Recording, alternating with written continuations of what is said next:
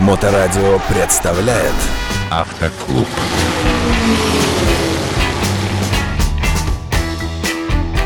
Всем доброе время суток, вы слушаете Моторадио, в эфире программа «Автоклуб» и передо мной ее автор и ведущий, замечательный автоинструктор, мотоциклист Михаил Цветков. Михаил, приветствуем! Привет!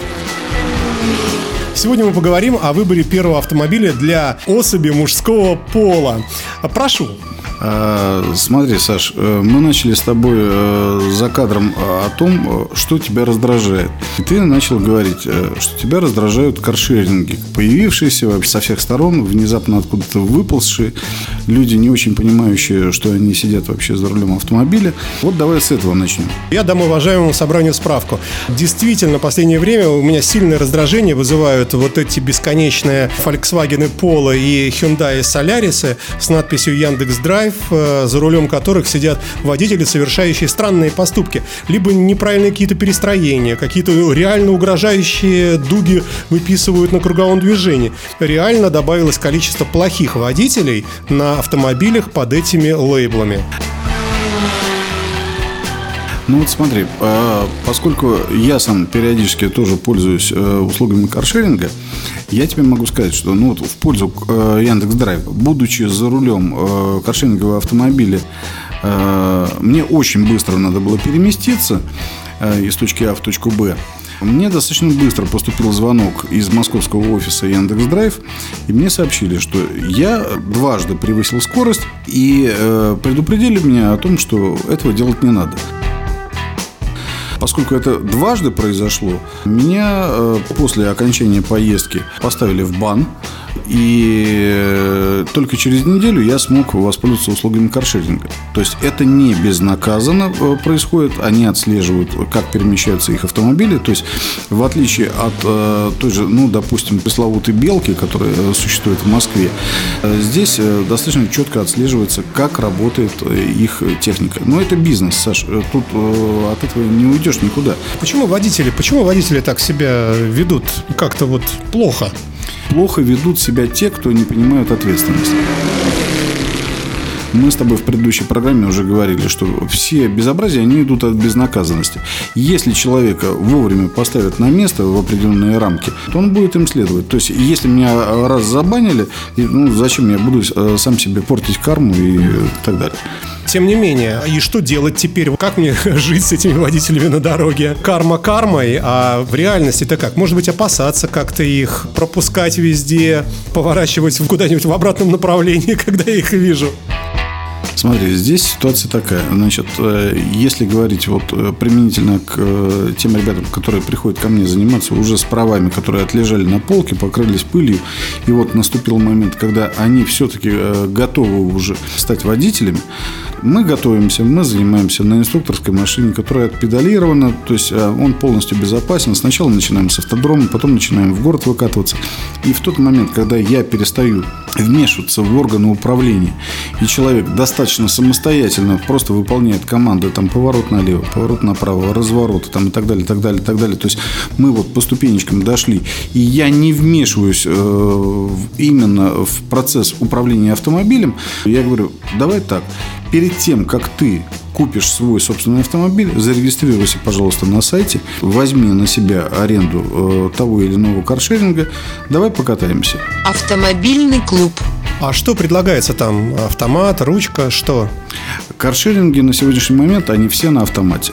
Ну, вот. Э, собственно, по этой причине я многим э, рекомендую и в процессе обучения автошколы, и э, после автошколы переходить на автоматы. В ближайшее время, ну вот, информация от официального дилера Мерседеса о том, что в 2024 году Мерседес вообще собирается выпускать только электромобиль.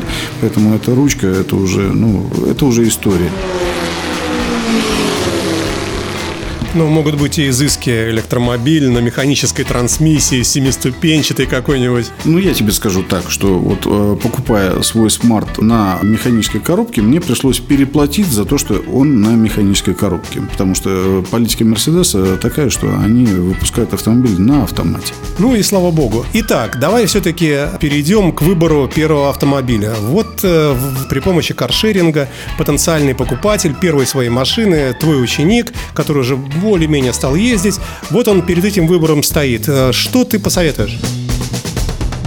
Смотри, э, у меня достаточно хороший спектр машин вот на сегодняшний момент в моем учебном автопарке, начиная от смарта двухместного, четырехместного, Kia Soul, Ford EcoSport. Это все новые машины мы поучились на моих запедалированных машинах. Давай смотреть, что есть э, в каршеринге. Ну, то, что ты перечислил, это маленькие по размеру автомобили все. Да ну, нифига себе. Kia Soul вообще не, не маленький. Ну, да, пожалуй, что. Ford EcoSport тоже это автомобиль э, кроссовер, средний класс. Выше уже Куга и так далее. Что предлагается в каршеринге?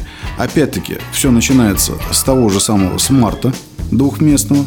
Дальше э, Volkswagen Polo, Renault Captur, Volvo XC60, Audi A4 и, собственно, Mercedes E-класса. Так вообще, на минуточку. То есть по мере того, как э, себя зарекомендовал водитель, ему открываются дополнительные функции, то есть он может уже выбрать автомобиль, тот, который ему нужен. Если не говорить об ограничениях, предположим, что э, начинающий водитель может попробовать все. Э, наверняка есть какая-то специфика, скажем, большая машина там, ну, сложнее водится, чем маленький, или наоборот, я не знаю. Я вот об этом хотел спросить. Задний привод, передний привод, может быть, цвет какой-то. Что бы ты посоветовал молодому человеку, твоему ученику? Смотри, э, что касается мальчишек, ну, они на самом деле более амбициозны, чем девчонки. То есть э, хочется побольше, побольше, побольше. Но я могу сказать, что не всегда э, величина в отношении автомобиля имеет значение. То есть, если э, говорить о городской езде, то, наверное, все-таки большой автомобиль, он здесь менее предпочтительный, потому что это проблема с парковками. Э, как бы мы хорошо не занимались, как бы мы хорошо не научились, чем больше автомобиля, тем сложнее его парковать. Чем больше автомобиль, тем больше у него объем двигателя, тем больше он э, расходует топливо. Но в каршеринге эта проблема, она устранена, потому что услуги заправки топлива несет на себе организация, дающая возможность проката автомобилей. Если э, человек принимает для себя решение все-таки большой автомобиль э, с большим объемом двигателя, будь готов э, тратиться на топливо и на обслуживание, потому что это все э, в арифметической прогрессии возрастает. Автоклуб. Ну, могу возразить, у меня, например, маленький автомобиль, мини, но тоже весьма недешевый во всех смыслах, разве что расход топлива небольшой. У тебя мини – это аппендикс компании BMW, от этого все проблемы. Я бы сказал наоборот, BMW – это маленький аппендикс от великого британского бренда. Ну, на самом деле, Smart – это тоже аппендикс от Mercedes. Э, Если сравнивать, допустим, Smart и Mini, да, в городских условиях у Smart больше возможностей хотя бы только по той, по той причине, что угол поворота руля у большинства машин это всего 45 градусов. У смарта он выворачивается на 60 градусов. То есть смарт позволяет себе крутиться э, вокруг собственного заднего колеса. Но это за счет э, того, что он заднеприводный. Нет, это за счет именно устройства рулевой рейки. Там не только задний привод, там и заднемоторный он вообще на самом деле. Ну, ну, это вообще отдельный разговор об автомобилях Smart. Это просто здорово, об этом надо показывать, рассказывать и так далее. Но если говорить о молодых э, водителях, которые начинают свою жизнь за рулем, если это езда по центру города, я бы рекомендовал все-таки э, ну, либо микролитражные автомобили, либо это ну, средний класс выходить за рамки среднего класса – это неразумно. Это вызывает дальнейшие-дальнейшие проблемы, связанные, опять-таки, с парковками и всем остальным. Но ведь помимо управляемости и городской экономичности и всех этих плюсов небольших машин и среднеразмерных, как ты говоришь, надо еще как-то учитывать и стоимость владения с точки зрения сервиса и расходных каких-то материалов. Есть вообще автомобиль, первый автомобиль для молодого человека, дешевый по эксплуатации, управляемый по управляемости, и при этом достаточно престижный, чтобы было не стыдно проехать. Вот что это могло бы такое быть? Смотри, многие ребята, заканчивая автошколу, встают перед задачей, какой выбрать автомобиль. Исходим из чего? Какой бюджет, в принципе, есть? Сколько готов потратить на автомобиль? Допустим, говорим о сумме там 200-300 э, тысяч, там, ну, до полумиллиона. Это разумное вложение, дороже точно не надо брать. Если говорить о бэушном автомобиле, то будь готов к тому, что ты берешь автомобиль, который был у кого-то в эксплуатации, надо его первым делом загнать на сервис, э, узнать его историю. То есть, чем он жил, как он обслуживался и так далее. И два раза в год надо делать полную профилактику для того, чтобы э, не было никаких э, нюансов, особенно в зимний период, что он у тебя встал, заглох. Это мы все объясняем.